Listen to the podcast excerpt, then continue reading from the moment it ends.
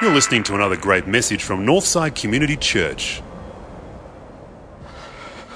All right, there it is. That's wow, wow, wow, wow. Oh wow. Talk about faith commitments. That's what we're going to talk about tonight. That was one of them. Oh, good fun. I realized too when I uh, get my hair cut, uh, I've re- realized the first time I changed my hairstyle was back in 1998, which happened to be the year that Graham Agnew first came to Northside. And the first time I changed it back since is the year that he's leaving Northside. So I think there's something biblical in all this. You know what I'm saying? I think it's, it's significant, GA. I think, and, and plus tonight, if it's a cracker of a message, we know it's because I've had a haircut. You know, a good dose of the Holy Spirit and a haircut. That's what every good preacher needs. And that's what we've got tonight.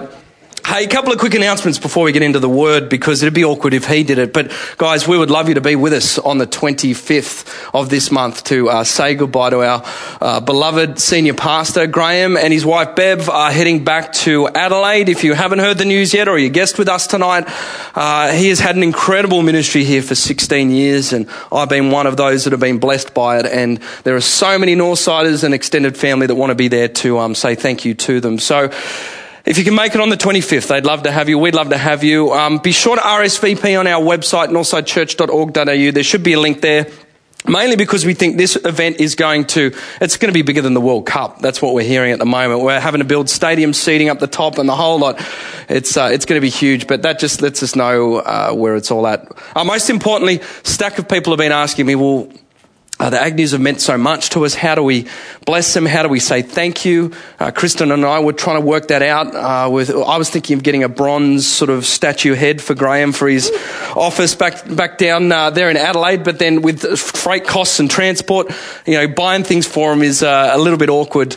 And so in that way, we want to take up a love offering over the next couple of weekends for Graham and Bev. And so if you're part of the fam and you love them as much as I do, then uh, there's going to be an opportunity in a range of different ways to contribute to that. Out there in the foyer, you'll see a range of different signs around, and you can just do that as you feel led over the next couple of weeks. So that's uh, all happening. Let me pray because it is all about God's power and not of the hair. So uh, let's see what He's got to say to us tonight. Heavenly Father.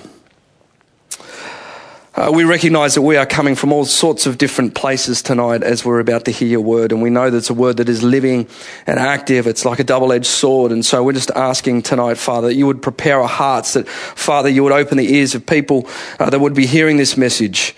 And that you might move powerfully amongst us all through your Holy Spirit. And we pray this now in Jesus' name. Amen. You know, I nearly, I nearly saw a shark once. I nearly saw a shark once. That's what I always used to say to my dad. I, I nearly saw. A, he's like, "What? Did, what? You nearly saw a shark? Did you?"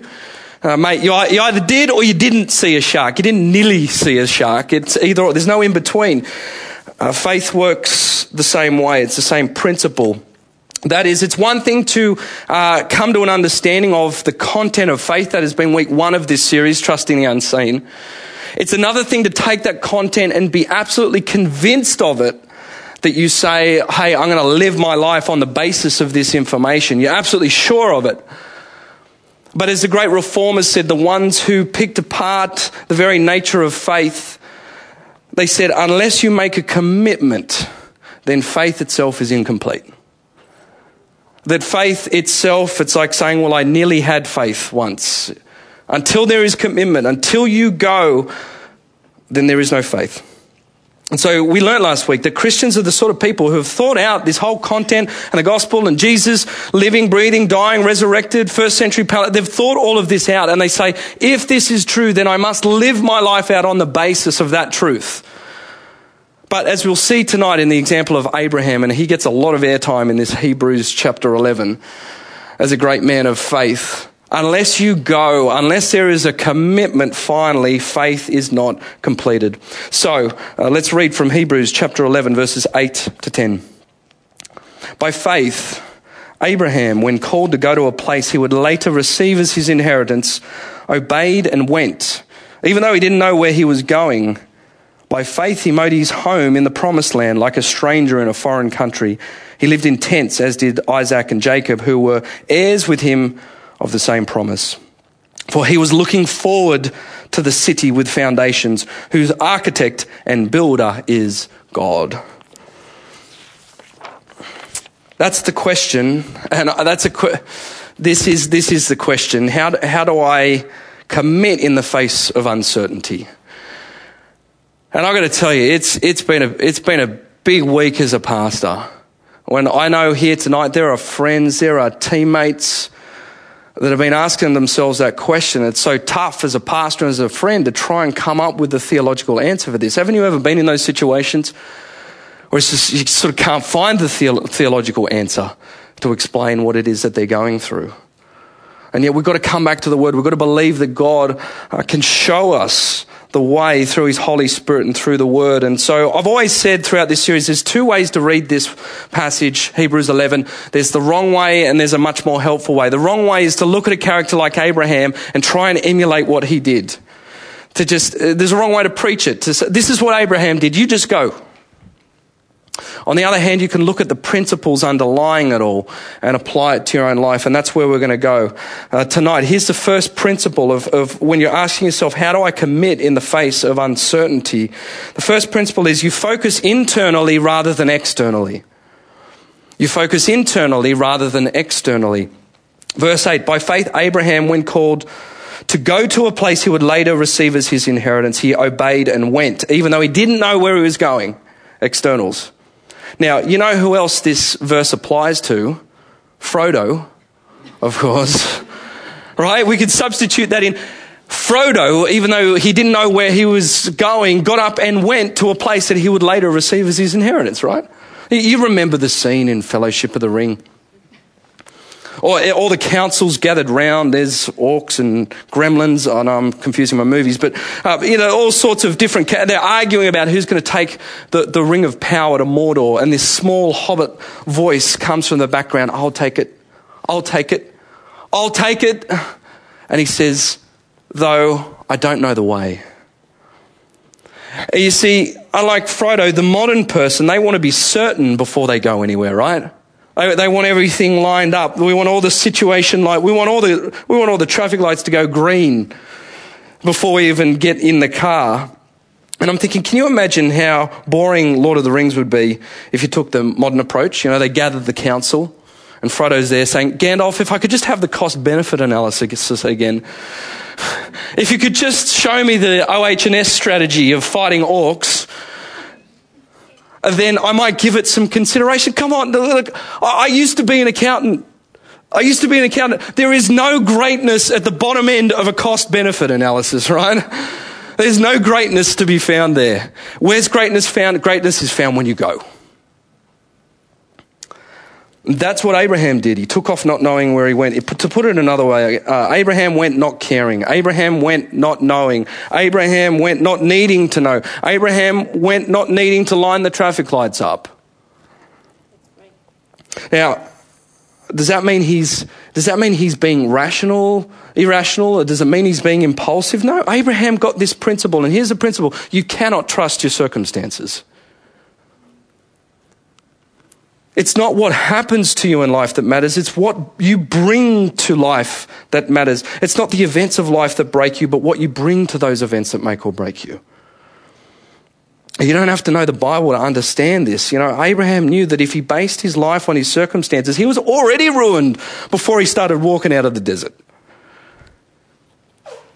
because your circumstances never go the way that you want it to, right? Case study. Look, go, we've got it here. This is what I love about the church. Go take, go take a 24 year old and put him next to an 84 year old. What's the difference? And don't say wrinkles. Wisdom, yes. But most importantly, here's what I found about the, just the great treasures that we have in this family here, and this is why the older generation is so important. You see, an 84 year old has gotten halfway through their life and unlike a 24 year old, an 84 year old has realized that halfway through their life, they've stopped trying to line up their circumstances. They've understood that life throws you things that you just cannot ex- expect. And if you're living life on the basis of that, then, then it's just not going to work for you. And so an 84 year old has stopped trying to line up their circumstances. They've stopped trying to change their circumstances, and now they've started to change themselves. They've started to grow. They've looked internally, not externally. And so, in that way, it's not the circumstances of life that matter, but what you bring to them that will make or break you. And yet, how do most people live? You know, they're, you're, we're all doing it, right? We're secretly either verbally or non verbally saying that if my life is going to be a success, it's got to be based on what I possess and what school I get into and what job I get and what spouse I might find or how much money I've got in the bank. You know, what are all these things? They're circumstances. And, and, and if you ever notice people like that, I've been one of these people like that. We, we get anxious, don't we? Oh, we're so anxious. You know, the slightest thing goes wrong and you're just like a fragile little bird. You, oh, you know, it's just always quivering on the windowsill. And the problem with that is if you base your life on circumstances, as I'm learning, you are ruined before you even begin. Your circumstances will thrash you. Your circumstances will bully you like an ugly older brother. You know what I'm saying? They'll grab your head and they will give the thing when you mess up the hair. Yeah, a noogie, is it? Yeah. My worst nightmare, Hales, with this, seriously.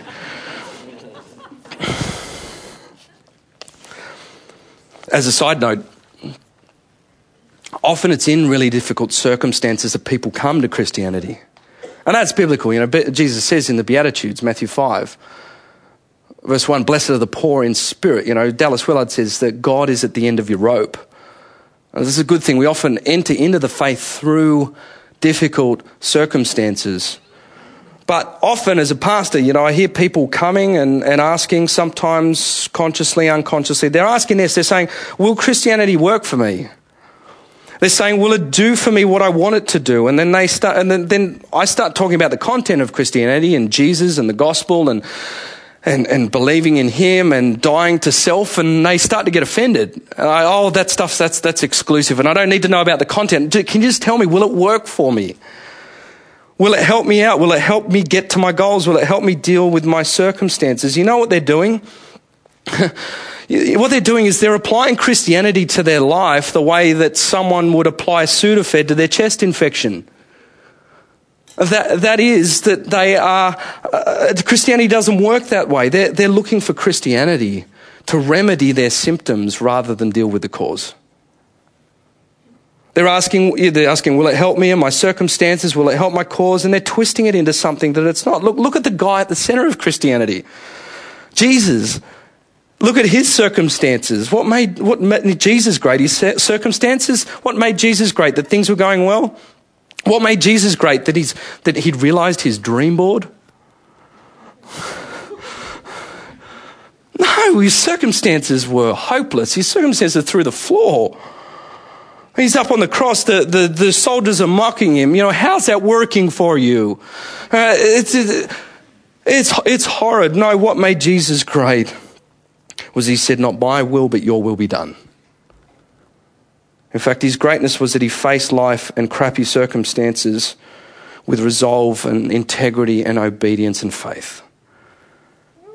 Uh, back to the point here, he went out. Abraham focused on the internal, not the external. The principle that's the principle then is you can't trust your circumstance. You've got to get your heart out of your circumstances if you're going to make a commitment.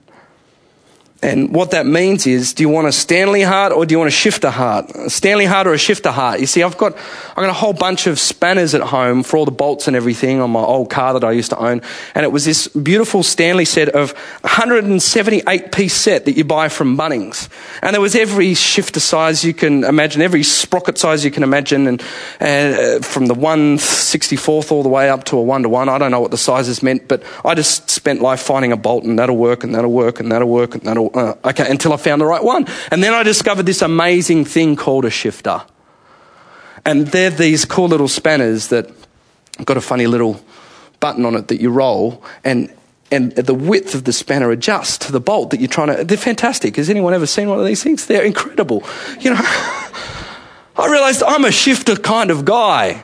I, I'll, I'll just do the shifter thing. So what I'm saying is, do you, do, do you want a Stanley heart or do you want a shifter heart?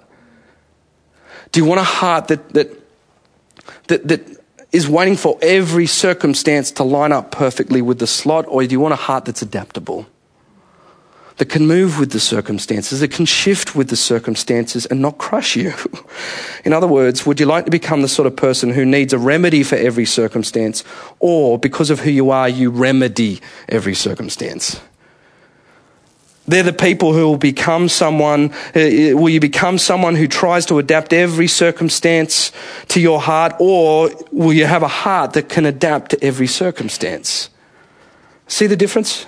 A, faith, a, person of faith no longer trusts in their circumstances. That's the first principle. And if you want to commit, then you've got to get your heart out of your circumstances. And I know it's tough. And that's why Abraham gives us some help in the next principle here. Here's the second principle from Hebrews 11 8 to 10. Not only do you focus on the internal uh, rather than the external, you focus on the ultimate rather than the immediate. Uh, most people, they think the way to survive life is you just mistrust your external circumstances, right?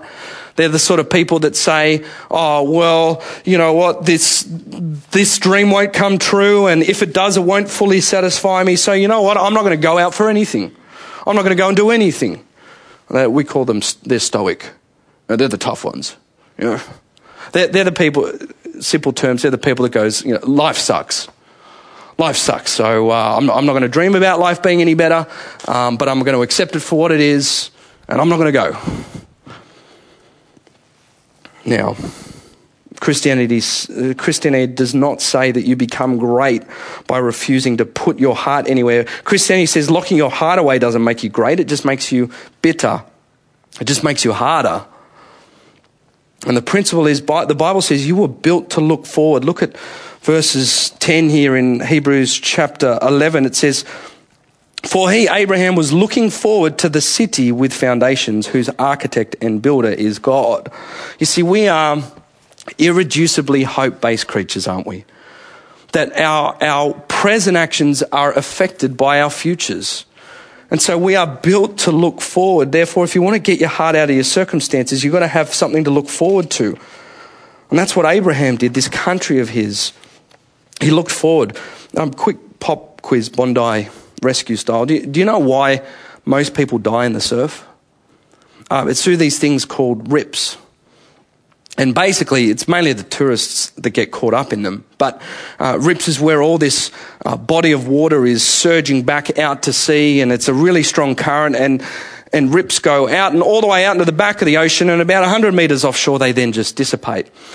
And so uh, most people die in rips, particularly those who are not experienced because uh, they begin to drift off the sandbank and from the flags or the person that they're near and they start to freak out because they're drifting in their immediate circumstance and they start, start swimming against this rip and against the current and they tire and they tire and they tire and they drown. Whereas surfers, on the other hand, like myself, we love rips. We love rips. We look for rips. We want to get into rips. Because rips are the sort of things that we, all surfers know. Come on, don't we? Dudes. Uh, all, all surfers know that rips eventually dissipate. If you know where they ultimately end up, they, they can't hurt you. And so the principle, this is some of you thinking, what the heck has this got to do with Christianity? Surf, surfers know whether the rip is ultimately taking them so they don't get caught in, caught up in the immediate circumstances. If they're drifting, it's okay. I know I'm ultimately going to a place that will be safe. Here's the point. Only if you know where you are going ultimately, can you handle not knowing where you're going immediately?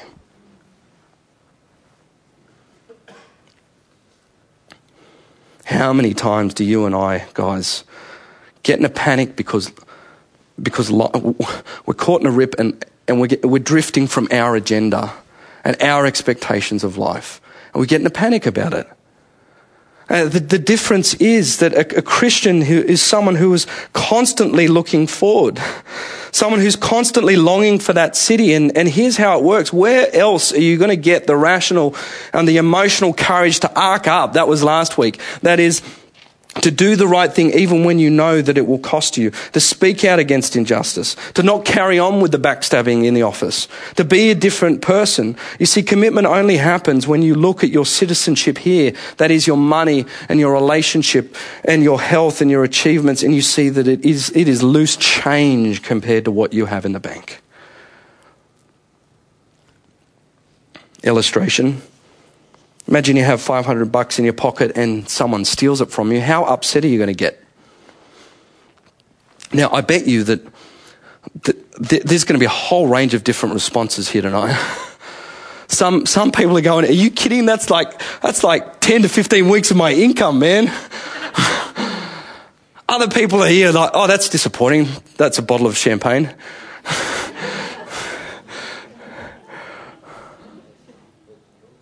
You see, the degree to which you get upset by that is how much you got in the bank.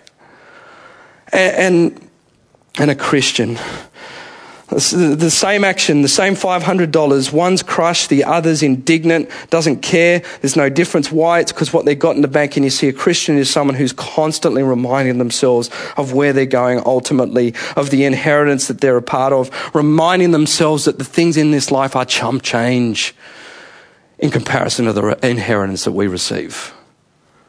And that's what Abraham did. He looked at his life and he said, I will not take this. I will not take my family and I will not take my wealth and I will take, not take my comforts and I won't take my ethnicity and I won't, I won't take them and put a pressure on them and a burden on them that they're not supposed to bear. You know, it's like parks in the city, right? You know, Hyde Park or Wynyard Park. We've been there you know, a park in the city, they're, they're beautiful places to go and visit, but they get really crappy when people live in them. Right? We've seen it.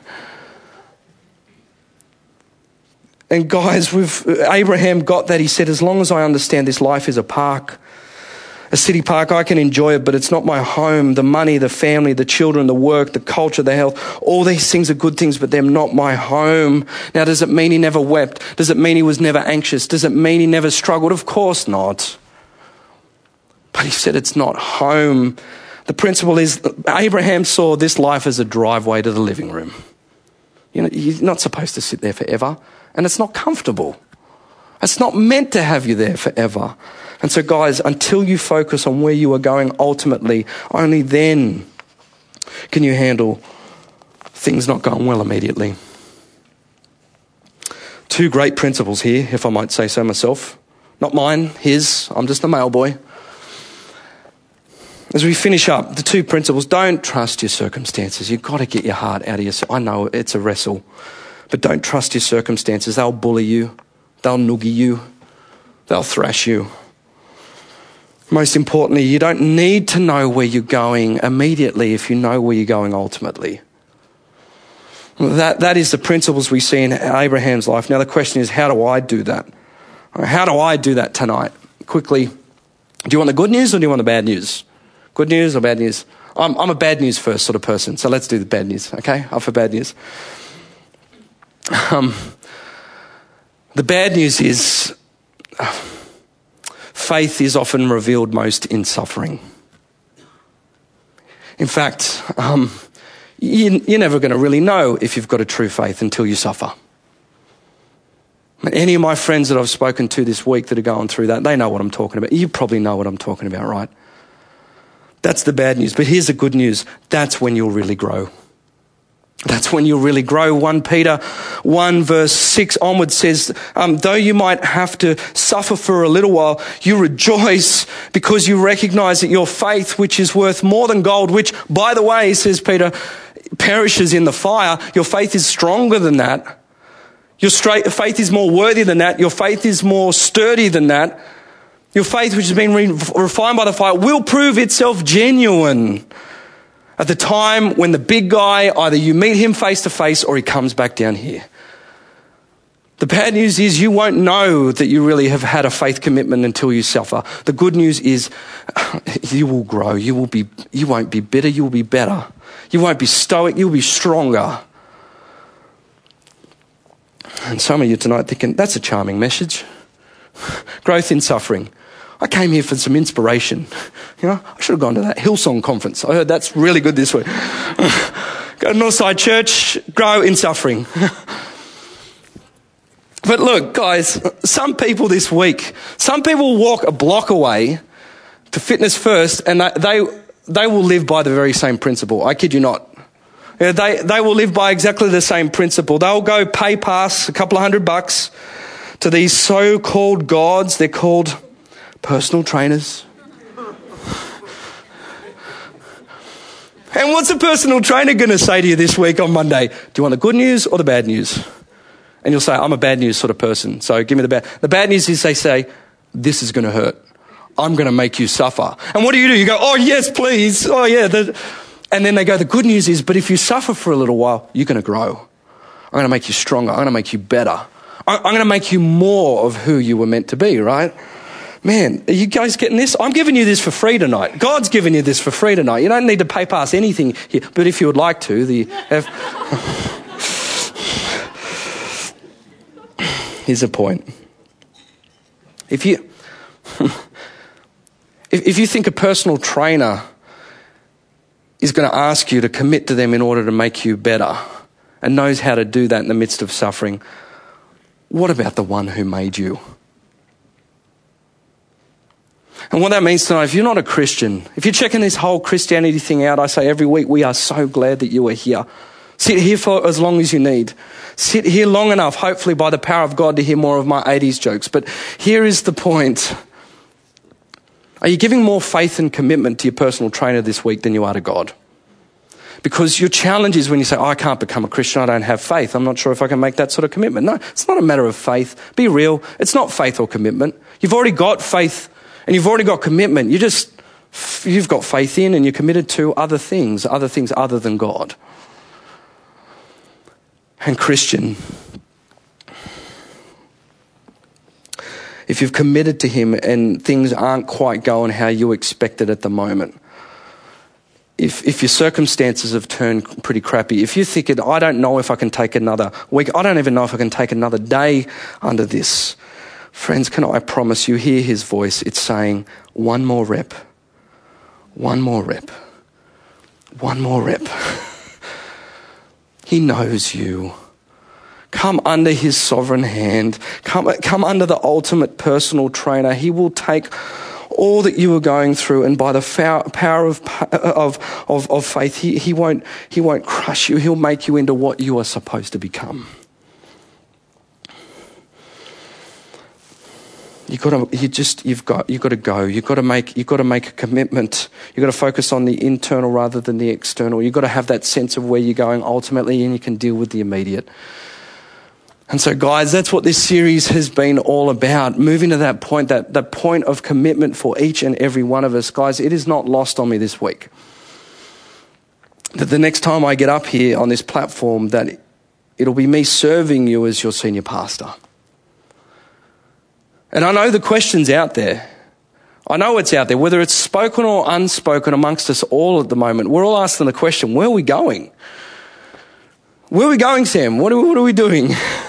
And my, my answer to you now on the basis of this is uh, immediately, I don't know. But I sure as heck know where Northside Community Church is going ultimately. We are the people of God. We are the church of Jesus Christ. We are a community of hope. We are Northside Community Church. We've come from a legacy of people who have lived Hebrews 11 verse 8 every single week of their lives. Older, faithful people who have poured money and faith into this place because they live by a verse that said, we don't know where we're going. But God's vision, we just get a sense, is progressively being revealed to us, is still being revealed to us. And they got up and they went. And so, guys, this last three weeks, all of this, this has just been a spiritual pocket knife. We fold this up now. We all, we all carry it on our belt. And we walk forward into this new season of uncertainty, not sure what God has got in plan for us. And thank goodness that's the way things are at the moment. I can't wait to see what He's doing. But there are going to be times where some of us are going to lose faith because we'll look at the circumstances and get scared. And that's the point in which step one, we need to point each other back to the information and the truth of the gospel that there was a guy called Jesus Christ who lived and he died and he was resurrected and the boys saw him and they passed that on and they passed that on. It went from Palestine and it went across to Rome and into Europe and across into England and on the ships. And here we are in Crows Nest. We live out our lives on the basis of that truth. And then we've become convinced of that, Christians. But it'll waver. And so we must do everything we can to remind each other of why we've been convicted of that truth. But most importantly, there are times when you and I need to make a commitment. And even though we don't know where we're going, together as a family, we get up and we go to a place that we'll later receive as our inheritance. Let's pray.